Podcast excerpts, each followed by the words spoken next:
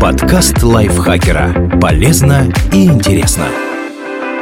Всем привет! Вы слушаете подкаст Лайфхакера. Короткие лекции о продуктивности, мотивации, отношениях, здоровье, в общем, обо всем, что делает вашу жизнь легче и проще. Меня зовут Ирина Рогава, и сегодня я расскажу вам, правда ли, что мужчинам нужно больше секса, чем женщинам.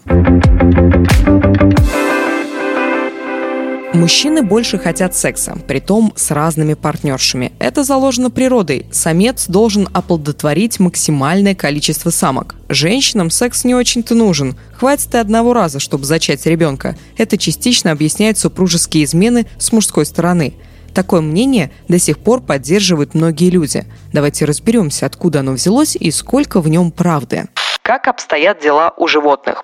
В 1948 году английский генетик Ангус Бейтман заметил, что у самцов плодовых мушек больше половых связей и потомств от разных самок, чем у женских особей. Поскольку спаривание – дело менее разорительное, чем откладывание яиц, Бейтман сделал вывод, что самцы склонны к беспорядочным связям, а самки избирательны и совокупляются гораздо реже. Эту теорию применили ко всем млекопитающим, включая человека, и сделали вывод – самцы хотят оплодотворить как можно больше самок, а самки выбрать одного и получать от него помощь в воспитании потомства. Но в животном мире не все так просто. Например, у приматов преимущество от спаривания на стороне получают оба партнера. За счет разнообразия все участники процесса увеличивают шансы на выживание детей. Измены встречаются и среди чрезвычайно моногамных птиц. Мужья улетают для размножения в другие гнезда, а в это время к их женам прилетают гости. Раньше считалось, что это самцы вынуждают самок спариваться, однако позже обнаружили, что те сами активно напрашиваются.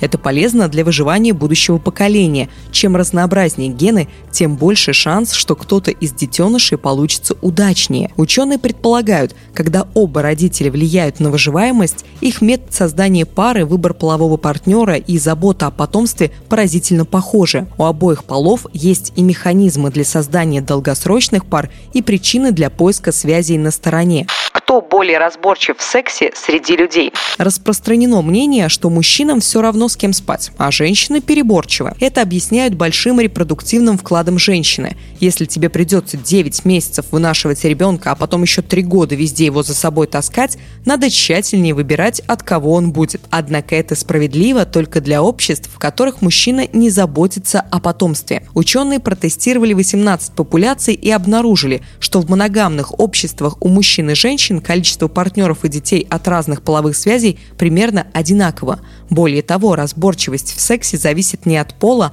а от особенностей среды.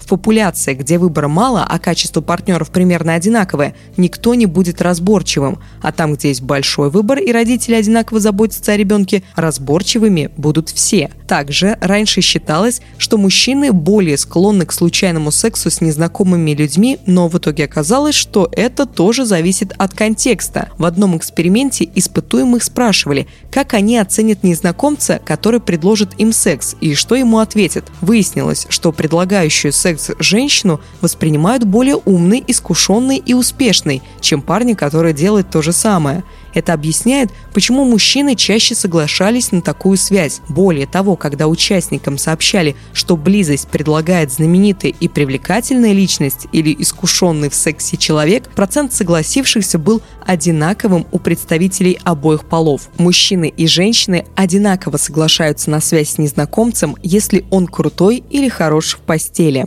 Что насчет влечения?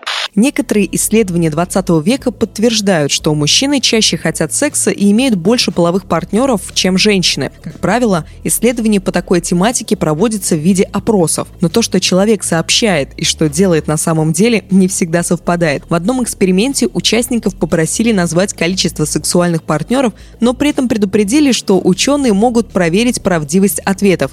В результате число мужчин и женщин сравнялось. Мужчинам не нужно больше секса и в семейных отношениях.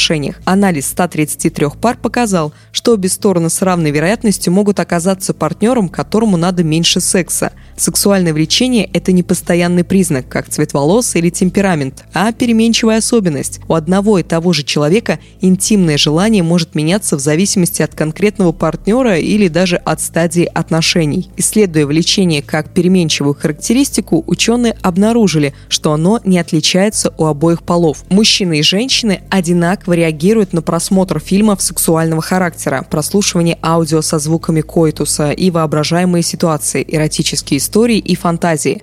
Ученые предположили, что разницу во влечении мужчин и женщин, которую часто наблюдали в экспериментах, можно объяснить культурными стереотипами. Как культура влияет на отношение к сексу? Есть две теории о том, что повлияло на культурные нормы в отношении секса. Первая связана с эволюционной стоимостью измен. Если мужчина изменяет женщине, при условии, что из семьи он не уходит, она, по сути, ничего не теряет.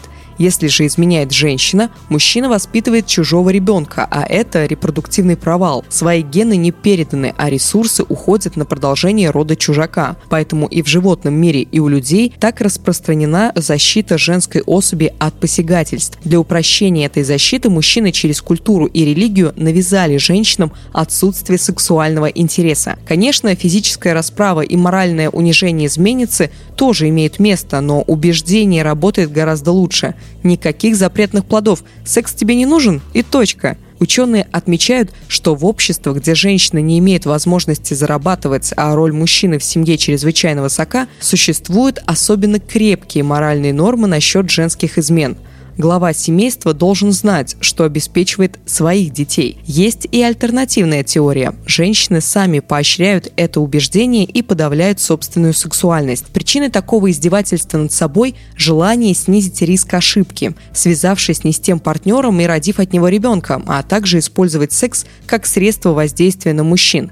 Это и так приятно, но если можно еще и получить профит, почему бы и нет? Однако сами авторы теории указывают, что законы и религиозные нормы вводили мужчины, а женщины только соблюдали их. Поэтому гипотеза спорна и требует дальнейших доказательств. Какими бы ни были причины, факт остается фактом. Культура заставляет женщин быть скромными и верными, а мужчин заниматься сексом чаще и иметь больше половых партнеров. Возможно, вместе с возросшим доходом и независимостью женщин эта картина изменится. Спасибо большое, что прослушали этот выпуск. Надеюсь, он был для вас полезен. Автор текста Ия Зорина. Озвучила его я, Ирина Рогава. Подписывайтесь на нас на всех платформах, ставьте нам лайки и звездочки, пишите комментарии, делитесь выпусками со своими друзьями в социальных сетях. На этом я с вами прощаюсь. Пока-пока. Подкаст Лайфхакера. Полезно и интересно.